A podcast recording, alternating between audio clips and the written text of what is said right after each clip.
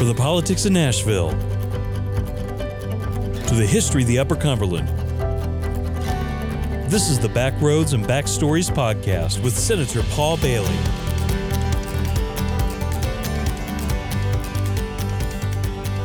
Welcome back to the podcast. I'm your host, Senator Paul Bailey. In today's episode, we're turning the tables a little bit. I will be interviewing Natalie Allison, who is a reporter for the Tennessean USA Today Network, and Eric Schelzig, editor of the Tennessee Journal. Welcome, Natalie and Eric. I've been looking forward to asking the questions instead of being asked the questions from the hot seat. Well, thanks for having us. Good to be here. but before we get started, uh, I'd like to invite both of you to uh, tell us a little bit about yourselves. And we'll start with the ladies first. Miss Natalie, give us your backstory. All right. Well, I have been with the Tennessean going on four years now. It'll be four years this summer. I came here to Nashville uh, to work for the Tennessean. Before that, I was born and raised in North Carolina, where I also started my reporting career. I started off covering the cops and breaking news and that kind of thing, and then switched over to politics uh, 2018, right after the 2018 primaries with the the governor's race and the U.S. Senate race. So, what persuaded you to follow a career in journalism? I decided when I was 14 that that's what I wanted to do. I thought initially I wanted to be on TV, and then by the time I was graduating high school, I said, "No way, I'm never going to do that." you know, I'm going to stick to writing. And that is what I did. And I majored in journalism, something I probably wouldn't do again if I could do that over. Although really? I do love this job, I just would probably get a degree in something more useful than journalism. But oh uh, here I am. Yeah. So, who do you admire most in the field of journalism? Currently or historically? Both. Okay. Historically, I am a fan of Dorothy Thompson. Dorothy was she was one of the early female radio reporters, but she was best known for going over to Europe and she was covering basically the rise of National Socialism. And she was one of the first people really in the US and in journalism to describe what was happening with the rise of Nazis. And um, she was the first US reporter to get thrown out of Nazi Germany in 1934 or so something like that. She came back to the US and kept writing about it, sounding the alarm on the rise of fascism and Nazism. She uh, she interviewed Hitler in the early 30s and went on to write a book about it. And then in the late 30s in the US, she um, you know, she would go to some Nazi rallies here in the US and famously like got attacked by someone time when she started laughing during one of them at just what they were doing and had to get escorted out by the police. But she's definitely she's definitely a role model. Yeah. Okay. And then currently? Currently, I don't know. I'm going to have to defer on that. I have a, I don't know, I have a collection of uh, reporters that I follow, but I don't, I don't think there's any one person that I most admire. I think you have to take in all sorts of media, right? You well, have you know, to. You've, you've got Eric sitting right across yes. from you. So, you uh, know, besides he, he's, he's kind of like waving at you like, exactly. you know, the, the, name the, me, the, the silence me. is deafening on that one. I, take in, I take in, I take in a lot of different types of news. You know, I'm not the kind of person who just turns on a TV channel and get all my news from that. I don't even have cable, so I don't watch really? TV. But yeah, yeah, good. I don't know. It takes all types. I think we should we should all take in a mix of of news sources. Very good. Eric, we're going to turn to you and let you tell us just a little about your background and where you grew up and your journalism career. Well, where I grew up is is a complicated story. I've lived sort of all over the place. Uh, mostly, I went to high school in the Philippines, where my father was working at the time, and then went to college in D.C., where I ended up getting into academics and was actually working on my PhD in political science and got a job at the Washington Post at the time, answering phones and, and being a sort of news clerk and what in the old days used to call a newsboy, and basically got seduced by it. Uh, basically, academics is, is is very much a long run proposal, while news is an instant gratification thing. And so, uh, while I was at the paper, sort of watching the reporters do the reporting and have the papers actually running off the presses, which still ran in the building at the time by 9 p.m. and, and having that in your hand was was sort of a exciting idea. And I ended up dropping out of the PhD program, getting my master's, and going into into journalism, where I ended up with the AP the Associated Press, starting in Miami, where I covered a lot of sports and then courts and, and, and politics. Transferred to West Virginia for a couple years, where I covered the first term of uh, then Governor Joe Manchin, and then moved here to Tennessee in 05 and caught the sort of second term of, of uh, Phil Bredesen, and then, of course, Haslam and, and, and Lee. And I've been here ever since. I moved to the Tennessee Journal, which is a weekly newsletter about politics and government in 2018 and it's a weekly. It's a different cadence than with the AP, which was was an immediate sort of thing, and it's been challenging but fun, and uh, and, I, have enjoyed it, and. Uh, I'm now one of the old timers in the Tennessee uh, Capitol Hill Press Corps, which is uh, yes, you are, which, which is a, a, weird feeling because I used to be the kid. you know, there's a lot of us legislators that look forward to getting the Tennessee Journal at the end of every week to see if her name has been mentioned in there, especially if we've made some comment that's uh, been caught during committee or on the floor. So it's always very interesting to get your take. And so I know it's very well read, as well as a lot of constituents back in my area read the Tennessee Journal because I'll get messages stating, you know, well, did this really happen or did you say that? And so, you know, just to verify. Have you ever been the subject of the weekly joke? I believe I was a few weeks ago about my uh, horse accident that I had. I, I believe that uh, Eric said something. I, I, don't remember the exact details. At the time, I was probably heavily on ibuprofen, so uh, I don't remember. I think, I think your, your colleagues made a lot of jokes about that themselves. I didn't have to pile in too much. so, who do you admire professionally? And it can be uh, past or current.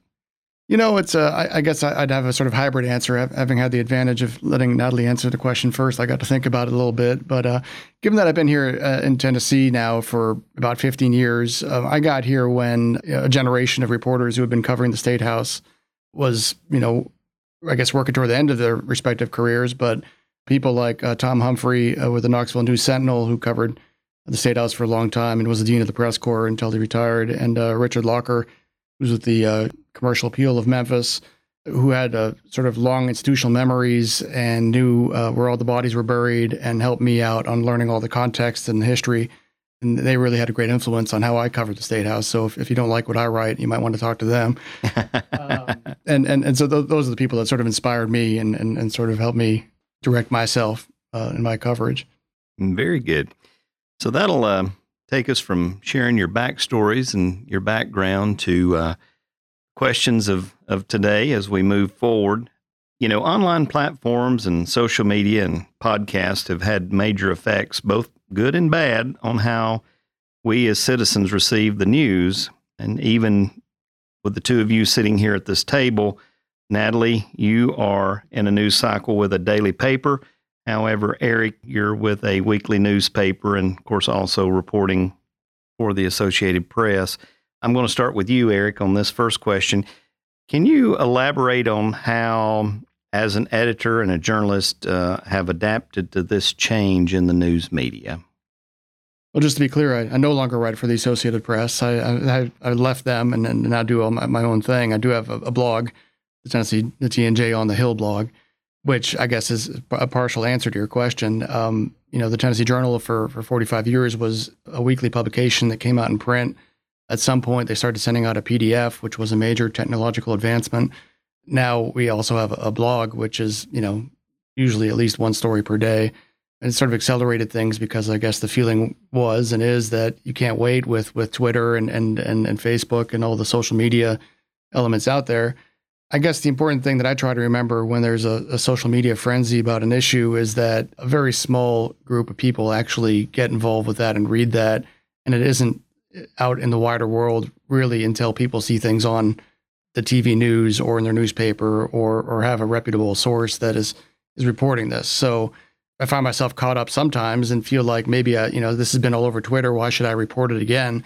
And I remember that a lot of people probably missed that, or if they were away from their computer or their phone for a couple hours, that the next crisis, the next scandal is struck, and it's time to sort of, you know, make sure people remember important developments uh, as they go on about you, Natalie? I want to add to what Eric said. I think the beauty of what he does and can do is that while some of us are scrambling to, you know, be the first to get the, the news out there or whatnot, he can also provide really helpful context, so like take a step back and connect dots and and provide some of that context for readers, you know, in the the hours or you know, sometimes day following.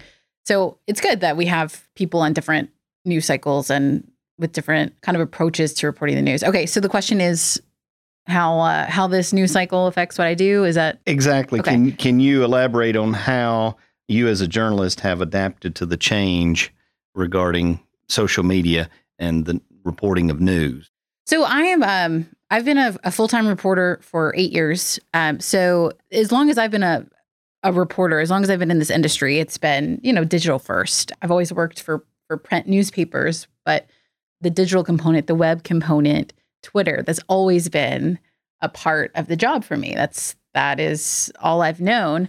And so unlike someone who spent years and years and years, you know, writing for the end of the day deadline for print, I've always had this expectation that, you know, as soon as you get a story, it's it's going to go up on the website and there has always been this time sensitive element to it. And so, you know, being at a at a publication like the Tennessean, you know, you have to do more than just tweet. You have to you have to write a full story. And so it's this constant balance of trying to be quick to report the news, trying to be competitive, but also in the moment still providing necessary background and context and getting it right and not jumping to conclusions and taking the time to make sure that all relevant parties can be heard out in that story. And so I think that's always just kind of been part of the job for me, but certainly uh you know, competition keeps us on our toes and it you know, I I do like to be the first to report something if I can, but I think with that it's it's very important to to make sure that whatever the issue is is is being portrayed as fairly as possible.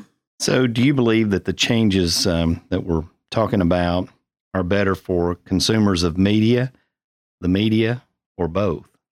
Uh, well, I don't I don't think anything is better for the media these days because it seems like our industry is, you know, just declining rapidly. So, whatever this current model is, it doesn't seem like it's actually better for us at least from the uh, bottom line standpoint.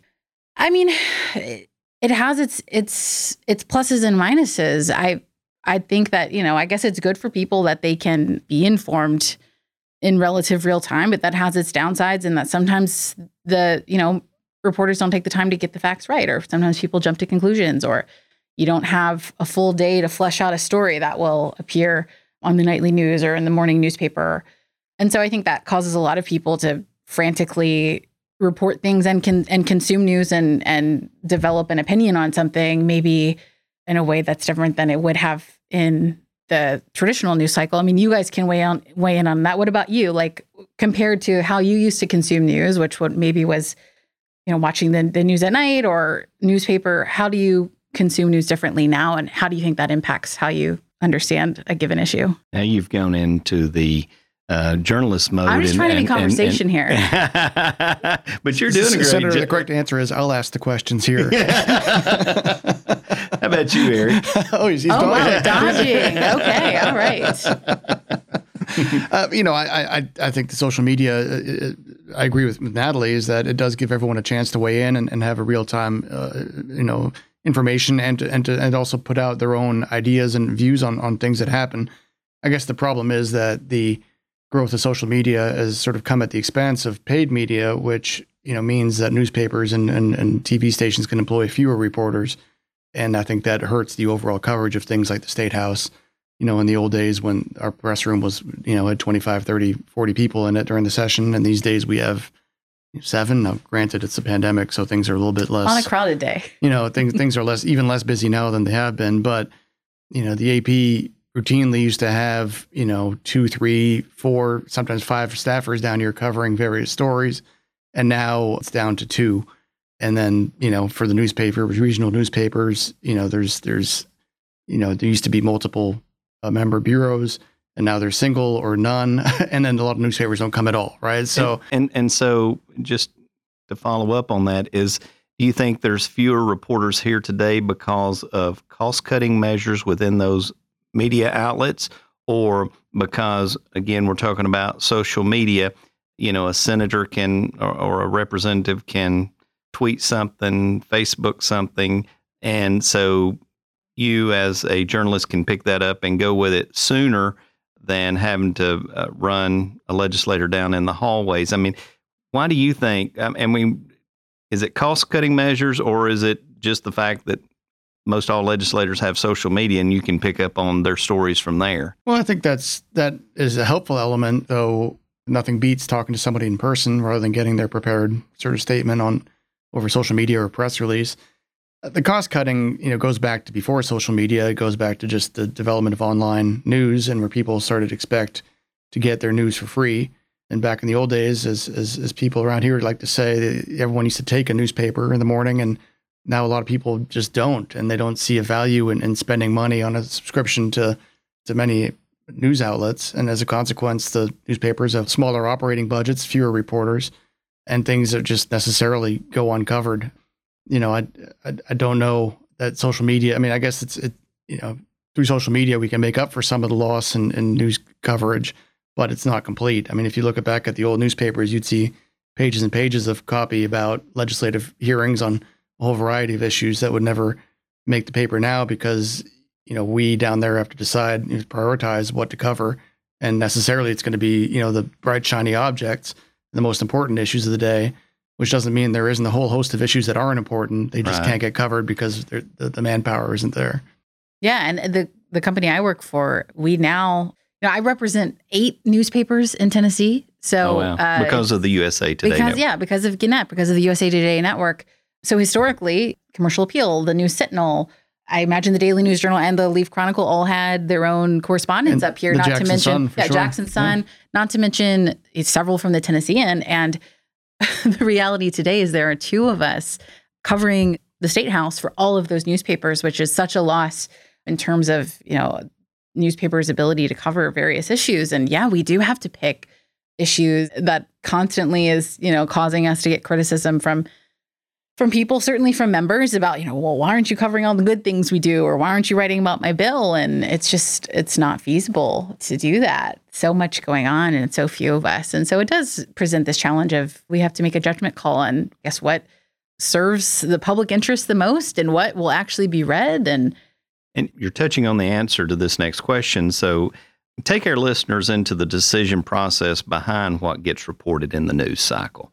I mean, what is it that drives reporters, journalists, to your point, Natalie, it, to make that decision of what gets reported to the public and what doesn't get reported? Because many times there is always a backstory to the story that's actually printed. And I think that some consumers, if they knew the backstory of the story that was actually printed, they would have a different opinion of either A, the story, or B, the person or subject that's being reported. Well, I want to emphasize regarding what you said about what doesn't get printed. It is very, very, very rarely that we would consciously say, like, we are not going to cover X issue because, you know, we don't want the public to know about it. That's just not, that's not something that happens in our newsroom. You know, I'm not being told, oh, don't, definitely don't write about X issue in the legislature or definitely don't cover any of Paul Bailey's bills. Um, it's just a matter of, You don't have to cover any mine. you know, it's just a matter of we can only get to so much. So something not showing up in print or not showing up in coverage is pretty much never because we made a conscious decision. We're just refusing to provide the public with information on that. Now, what we do cover, I mean, there's there's kind of you know multiple criteria there. Obviously, it's really important. What are the potential consequences of this legislation? You know, is this something that the public seems to really care about? Is this something that stakeholders are really trying to weigh in on? And trying to you know provide a voice about. In some cases it's this is something that's really important that no one seems to be talking about. This is something that has kind of flown under the radar that we think needs to be highlighted. There's certainly a watchdog approach you know our, our coverage of things like the TANF issue or the PEBT money. That was something that the Tennessean we recognized just wasn't being discussed and we thought it was important. We thought it was important for the public to know how money in that case wasn't being spent. And so you know, there's there's different reasons every time.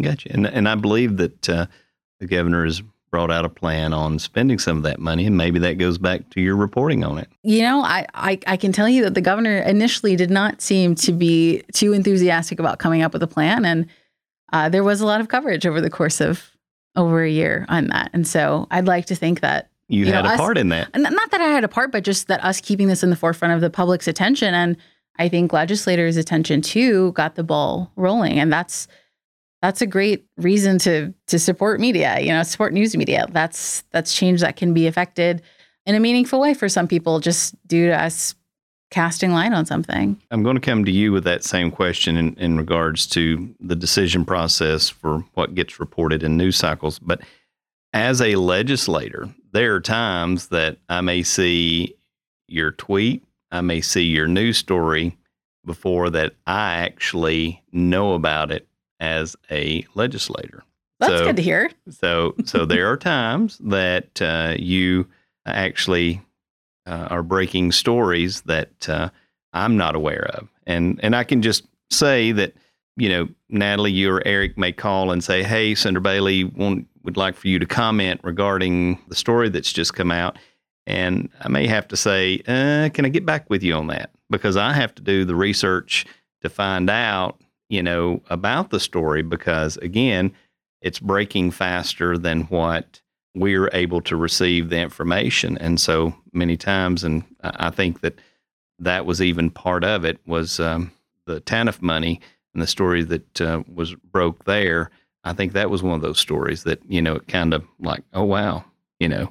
So thank you. Eric, I'll, I'll turn to you now and just, you know, what do you, um, decision process behind, uh, behind your reporting of on your news cycles?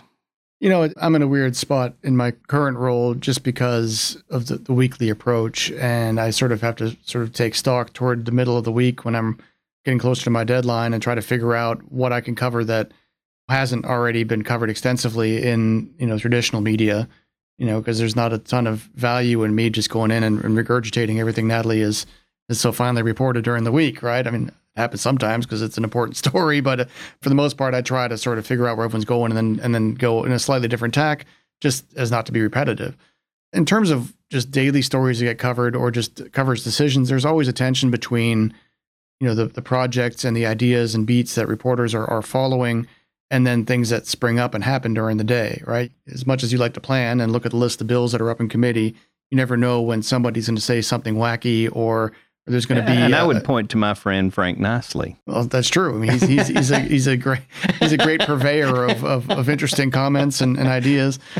But you know, it, it's sort of like when I was with the AP, I'd sit down with my editor at the beginning of the week, and we sort of try to map out what was going to happen. And then when we look back at the when the week was over, invariably we had covered a whole different slew of, of stories and ideas just because that's the way things developed. And then there's a lot of time longer term projects that, that go into a lot of campaign finance stuff, which takes a lot of work and digging to sort of put together that is kind of independent from the daily churn of the news that will come out, you know, and people sometimes are surprised, like, where'd this come from? It's like, right. well, this has been in the works for a couple right. weeks because it, it doesn't happen that easily. But yeah, I agree with Natalie that, you know, I think there's a view perhaps outside of journalism that there's some kind of invisible hand that's guiding what the media is going to cover or not cover. And, and it just isn't the case. I mean, it all boils down to what's interesting.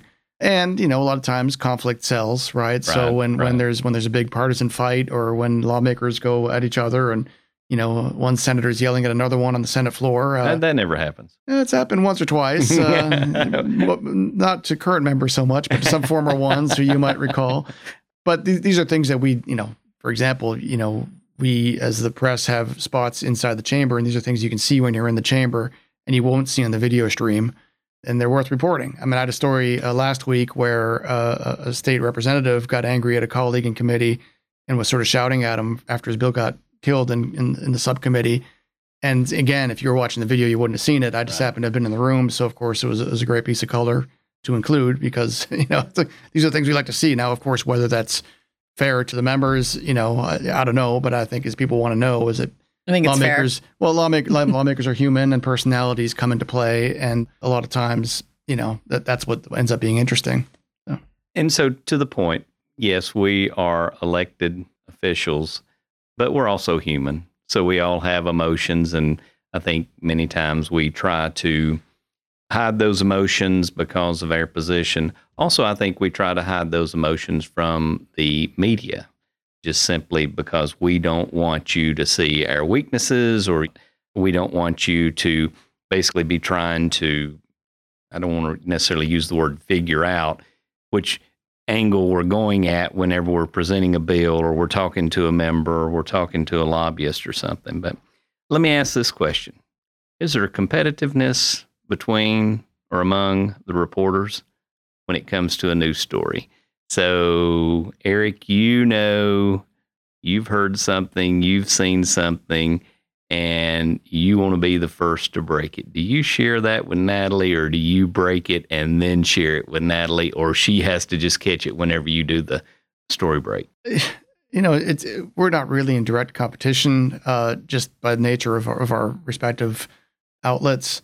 I think it was probably different when I was with the AP, and you know, and also when the press corps was bigger. There was a lot of competition for issues. I find these days when I hear something that's happening with, for example, the Chattanooga delegation, I don't necessarily have a great interest in it, but I can lean over to my colleague Andy Sher at the Times Free Press and be like, "Hey, by the way, you know, Senator Mike Bell said X, Y, and Z today. You might want to look into it." I mean, Mike Bell's from Bradley County, but same same uh, coverage area. But when I was with AP, I might not have been so eager to share because uh, I might want to run it myself. But you know, I, I, feel like as as our numbers have shrunk, I, I, see more of an esprit de corps, and, and that people tend to be feel like we're all in this together, and it, it, helps to sort of foster each other than to sort of beat each other down. Whereas in the old days, you heard these these great stories about people sort of hiding AG's opinions so people wouldn't a colleague wouldn't find them, or or trying to break into somebody's locked drawer to find a document that they really wanted to get, and all these you know these these great competitive uh, issues that I think for the most part have gone by the wayside. But of course, everyone wants to be first if they have a juicy tidbit, and I don't think that's ever going to go away. How about you, Natalie? The yeah, competitiveness. I, I, think we're all competitive. Yeah, we are. I'm, I'm competitive, and like Eric said, I think especially with the journal and you know versus other publications is a little bit different because his publication schedules, you know, not a daily thing necessarily. Besides what he chooses to put on the blog, but yeah, among other news outlets, sure, yeah, I'm competitive, and I don't want to get scooped on something. I mean, there's plenty of times too, you know, I'll find out some kind of tidbit and I'm like, oh, should I go ahead and tweet this before Eric puts it out in like, you know, in a blog post or something? Cause, you know, I'm like, oh, Eric probably has this too. So, I mean, even with him, you know, there's still competition. That's, you know, Natalie, she's uh, contacted me before and she said, oh, have, um, have you heard about this? And, uh, Oh, Natalie, are you about to write a story? Oh, no, I just wanted to know if you'd heard it or not. that, that's basically she's trying to make sure that what she's about to tweet or say is factual. Sometimes sometimes you just got to check stuff out, you know? Not everything's a story, but you got to just stay on top of it. Uh, I think that's great. And, you know, listen, I totally respect the, the news media when – when they're fair. And and I certainly think that Capital News Press that that I interact with is is is very fair. And so, you know, it, which brings us to um, a question: How do you um, how did the, either of you or both of you? I want you to comment on this when when you hear the statement "fake news." Well, that's that's fake news. That's fake news. Well, it's unfortunately it's, it's it's lazy. If you have a problem with a specific story or a specific issue, then you should just say what it is and, and have it addressed. And if a correction is necessary, it'll happen. I mean, newspapers are very conscientious about this.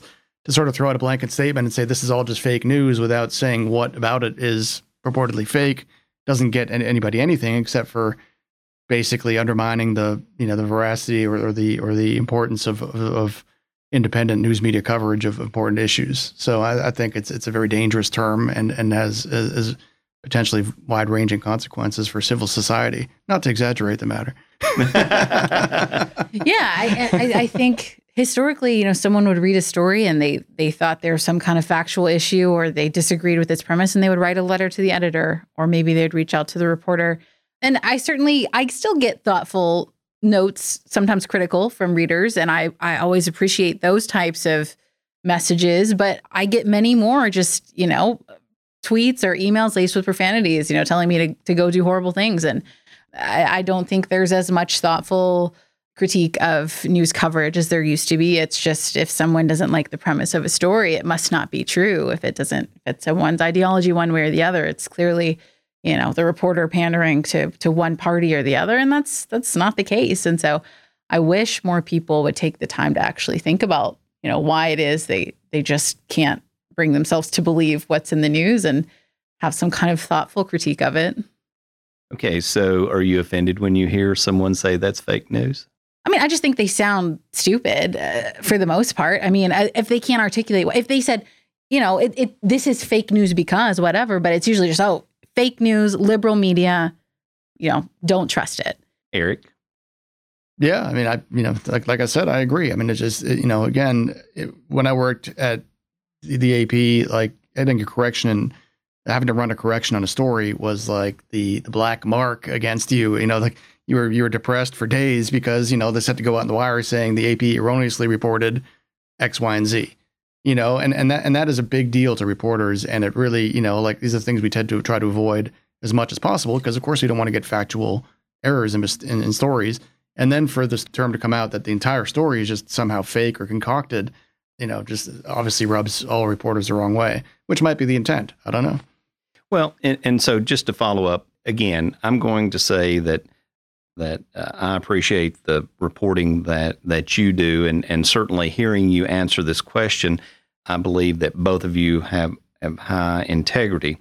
But I'll just point to a story that came out recently on the national level in regards to the presidential election, where one news media outlet reported, and now they have just now come out with the correction and said, well, the story wasn't exactly true. So you're basically 90 days later.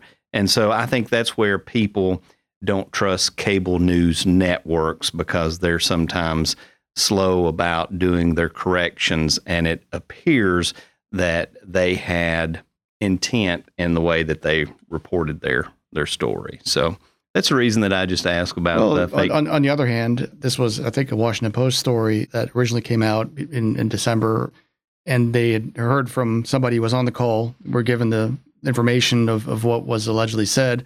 But then when the recording came out and it turned out it hadn't been said, they ran a big correction and it became a big story. So it wasn't, yes, I mean, there's a long, a long period of time passed, but they didn't hide from the fact that they hadn't got it right. They they made a there was a big self, you know, examination of how this happened, and they reported here's what was actually said, and here's what we reported, and here's the difference. You know, I think if it was truly fake news, they never would have made the fix and just stuck with what they reported in the first place. So, how do you handle those? What do you call it? Unidentifiable sources, anonymous sources how do you handle that? Because I think that's where that story centered around. They were basically saying, well, it was an anonymous source. And then again, back to that story, they the anonymous source ended up being wrong. So that's where uh, I'm assuming you are put on the spot of making sure that if you have that anonymous source, you have to verify that what they're telling you is true. And usually, you know, as, as an institution, you have policies about that. So a long time news publication like the Washington Post, I mean, the people who broke the Watergate scandal, I mean, they have a long history of, in some cases, using anonymous sources to legitimately cover news that is of the public interest. And as you can see from what happened with with this a few months ago, sometimes the people you're talking to get it wrong. And it's your responsibility to go back and correct that. But you know, at, at most legitimate news publications, you you have rules about if you're talking to someone anonymously, you, you find more than one person to corroborate the information that's being told. I know at the Tennessean, if we are going to use someone, we call it on background. So it's not truly off the record. It's for using the information they're giving us, but not attributing it to someone by name. We would call that on background. In almost every situation, my editor wouldn't let me run something like that without having two background sources to corroborate that. So if in this particular case, Paul Bailey is is telling me something on background, well, I'm, I'm probably not going to get the okay to just run that anonymous quote. I'm going to have to go over and you know ask Randy McNally, you know, if he's heard that too, and okay, you know, is is that something you can verify, you know, to be true, and and then we would go from there. And if my editors don't think those sources are compelling or don't find them trustworthy enough, then maybe I wouldn't get the okay to do it. So it's it's a case by case thing, and that's where it comes down to. I think having a reputation over time of quoting people or picking people as sources who know what they're talking about and you know not just reporting stuff that's just completely wrong yeah i mean that's the problem is that you don't want to report rumors and you certainly don't want to report opinions you know if someone tells me you know in the hallway, did you hear Paul Bailey is the best chairman in the legislature? It's like, I'm not going to print oh, that. Well, why not? Well, because I don't have a corroborate, right? Or, or, or, worse for that matter, right? So whichever, whichever the, whichever the rumor might I be, like right? The best. But, but, you know, a lot of it is based on long-time relationships and people that I've known in you know the, the 15 years I've covered this legislature and, and people who tend to know what they're talking about and people who don't. And the thing is, if someone tells me something on background that turns out to be you know intentionally false, like that's the end of it and it's not going to happen again. you know, I don't find that to be the case for the most part. Now, a lot of people don't feel comfortable speaking on the record, especially about sensitive issues, but want to inform me and my readership about what's going on. And I find that's it tends to be valuable, even if it isn't something that's a quotable issue or you know something we're reporting as fact. Is like this is the thinking that's going on behind the scenes, kind of thing, which is somewhat specific to my audience, not entirely, but but my people, you know, people who read my publication tend to put value in to know what the speaker's office is thinking on a certain issue or not, even if the speaker isn't saying on the record, you know, yes right. or no. So, to that point, what does off the record mean to you, Natalie? I mean, off the record would mean you don't you don't do anything with this information. I'm telling you this so you can understand, but it's not something you allude to in a story. It is not something you go around telling people I said. You know, it's off the record is is rarely helpful. Uh, background is much more helpful, but some you know sometimes it's you get what you can get and you take that information and process it in your mind and that helps you points you in the right direction of where to go next and um, how to get at that information from another angle so have and and eric you can certainly weigh in on that i'm probably going to do a follow-up regarding off well, the record. It's, it's I think the, the the problem is what the general public perceives to be off the record isn't the same thing that most journalists think of as off the record, right? So I've had it happen to me before where, where someone came up to me and said, "Look, off the record, you know, the governor is going to announce XYZ tomorrow. I'm like, oh, okay, well, that's not really useful to me because off the record, technically to us means this is not usable. Do not report this. And then the next day, the governor does XYZ, and that same person comes back to me and says, I told you the governor is going to do that. Why didn't you report it? I was like, Well, you told me it was off the record. So a lot of times you have to stop and say, Okay, wait, you mean on background, like, you know, you know he's going to do this because you are the person who drafted the press release. And you're telling me this because you want to get this out into the world to sort of give everyone an idea that pay attention when the governor announces this thing tomorrow. That is on background, as we understand it. Because a lot of times, you know, an education is necessary, especially for people who don't deal with the media that often, saying what are these terms that we're talking about. This is not for attribution, or this is not to be used, and there's two very different things. Well, and I think that I've learned something just sitting here listening to you two uh, regarding off the record and on background. So there's been times that I may have said to either of you, hey, off the record. And it's my way of saying, you know, you need to check this out. This may be something worth printing, but you're taking that as, oh, well, uh, thanks for the information, but I can't do anything with it. Yeah. So I've got to learn a new term of on background. I mean, and it's something you can't do anything with it. You know, you can you can you can ask strategic questions to other people to get right, at that information, right. but but yeah, it's not it's not something you know I can put out a tweet saying someone just told me blah blah blah blah. Like that wouldn't really be upholding the the spirit of someone telling me something off the record. So I'm going to ask this question, and, and you guys will probably say, "Oh, this is off the record," but uh, uh, but I hope you would be more on background. Uh, Eric, what kind of big story are you covering right now that uh, you'd like to share with our listeners? Oh, you mean what I'm writing for this week's journal that's coming out on Friday? Uh, yeah, that, that's uh, that's on a need to know basis. How's, how about that? so, so our listeners don't need to know right now. they, they, they, can find out when they get their subscription on Friday. Um, you know, g- generally speaking, um, you know, we've been we've been following uh, obviously the the big you know FBI raids that happened at the just the, the, on the eve of this legislative session in the House, of course, not in the Senate, and the fallout from that, and and and trying to pick through campaign finance reports and any other information that we can glean, because of course the the feds are are being typically tight-lipped about what it's all about, and and everyone's sort of on pins and needles about it. So that's that's the overarching thing that I've been paying attention to since this session started, which might be frustrating to lawmakers who are interested in the business of making laws and writing and, and, and wanting attention for their bills. But but this is sort of dominated, to me at least, uh, the, the session, regardless of all the other activity that's going around here. And of course, there's a lot of it. Natalie. Yeah, of course. You know, the FBI. How could the FBI not be something we're we're all looking into and trying so to find out more about? What's going to be the next big news story?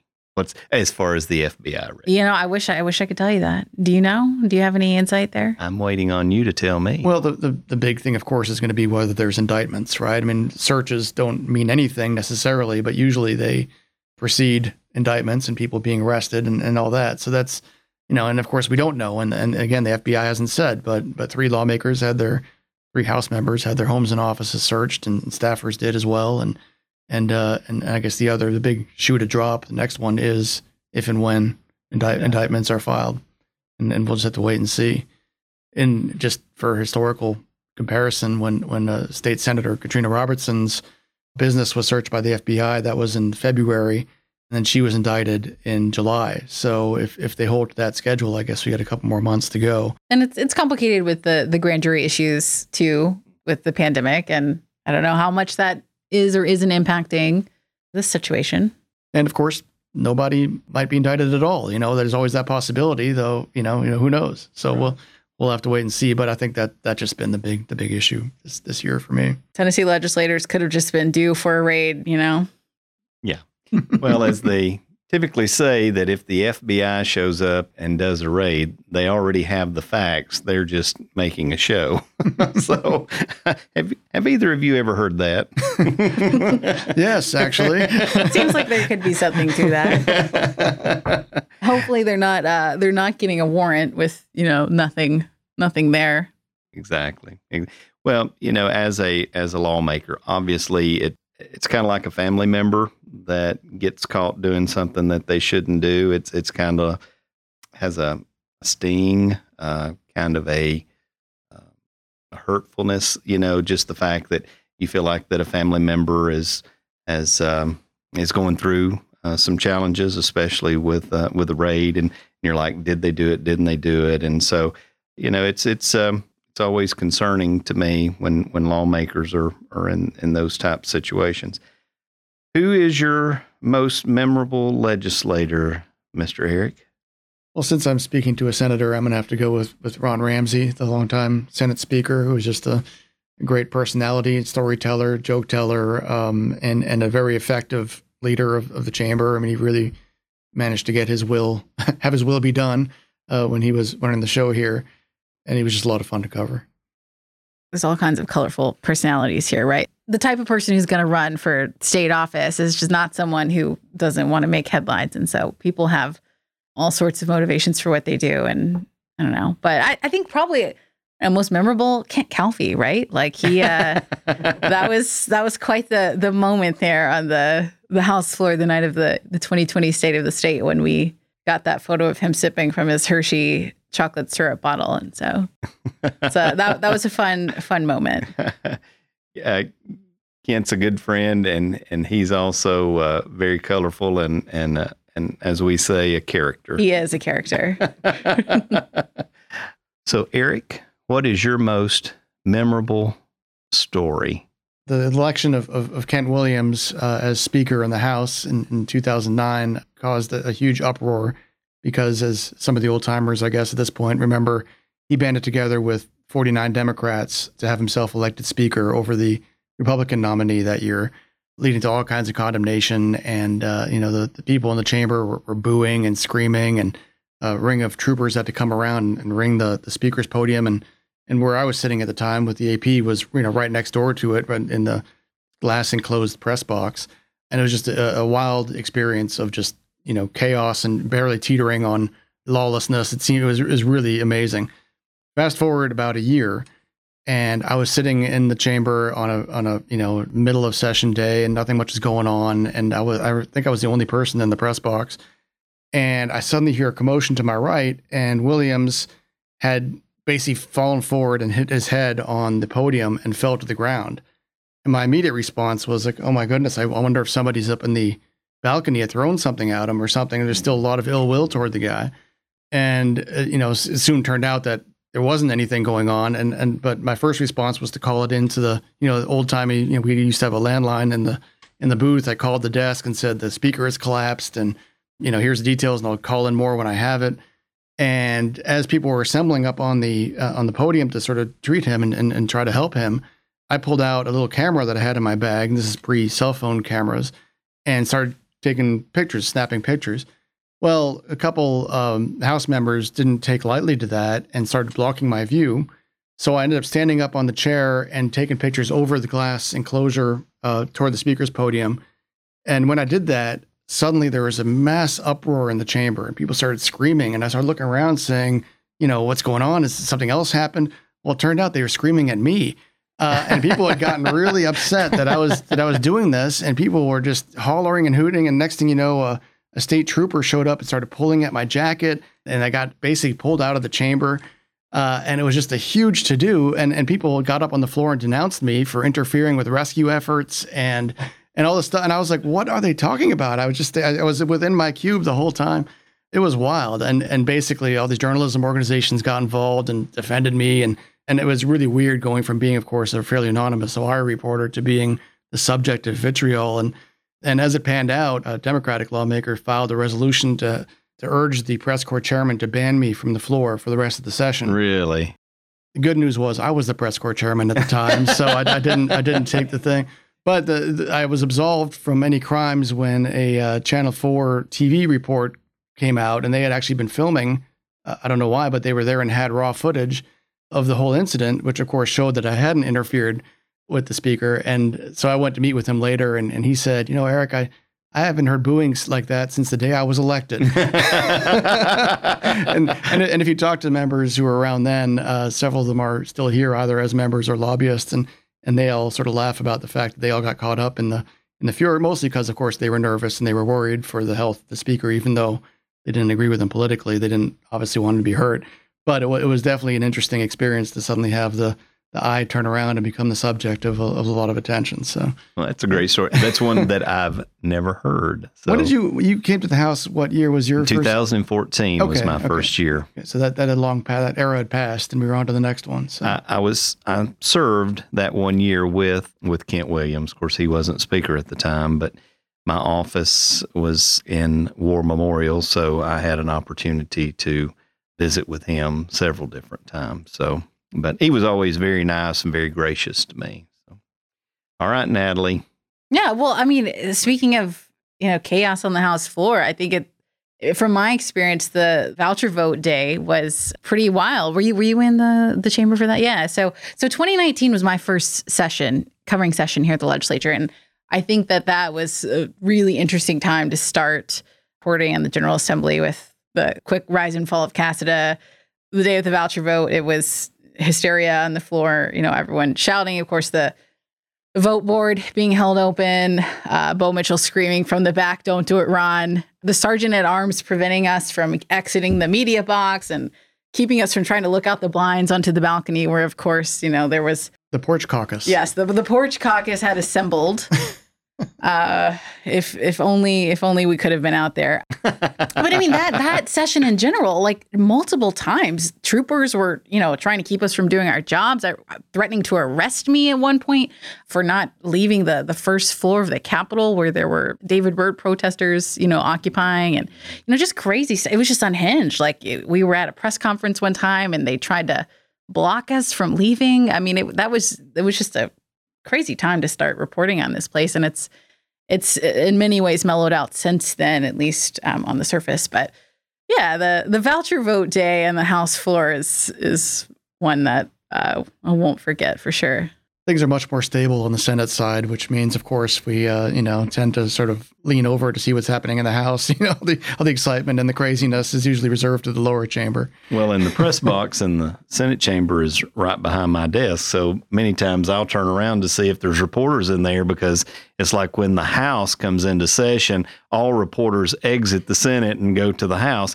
And I have to say, in your stories that you're telling, it's all about the house and, and just how chaotic that the house can be, which goes to prove that the Senate is full of mature adults.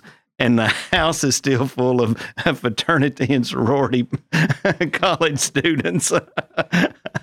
Mostly, but not always. oh, they're all our good friends over there most days. But uh, it, it certainly so we're going to round this out. And is there any final thoughts from either of you in, in regards to our, our podcast today? No, thanks for having us on. This was fun. No, absolutely. Just uh, read your local newspaper and buy a subscription. well, again, thank you both for um, participating, and, and it's certainly been informative, not only for me, but for our listeners. Thank you for listening to Back Roads and Backstories. We'll see you next time. Thank you for listening to the Backroads and Backstories podcast with Senator Paul Bailey. You can keep up with the latest on the podcast at backroadsandbackstories.com. And subscribe, rate, and review the show on iTunes, Spotify, Google Play, or wherever fine podcasts are distributed. Thanks again for listening, and we'll see you next time on the Backroads and Backstories podcast.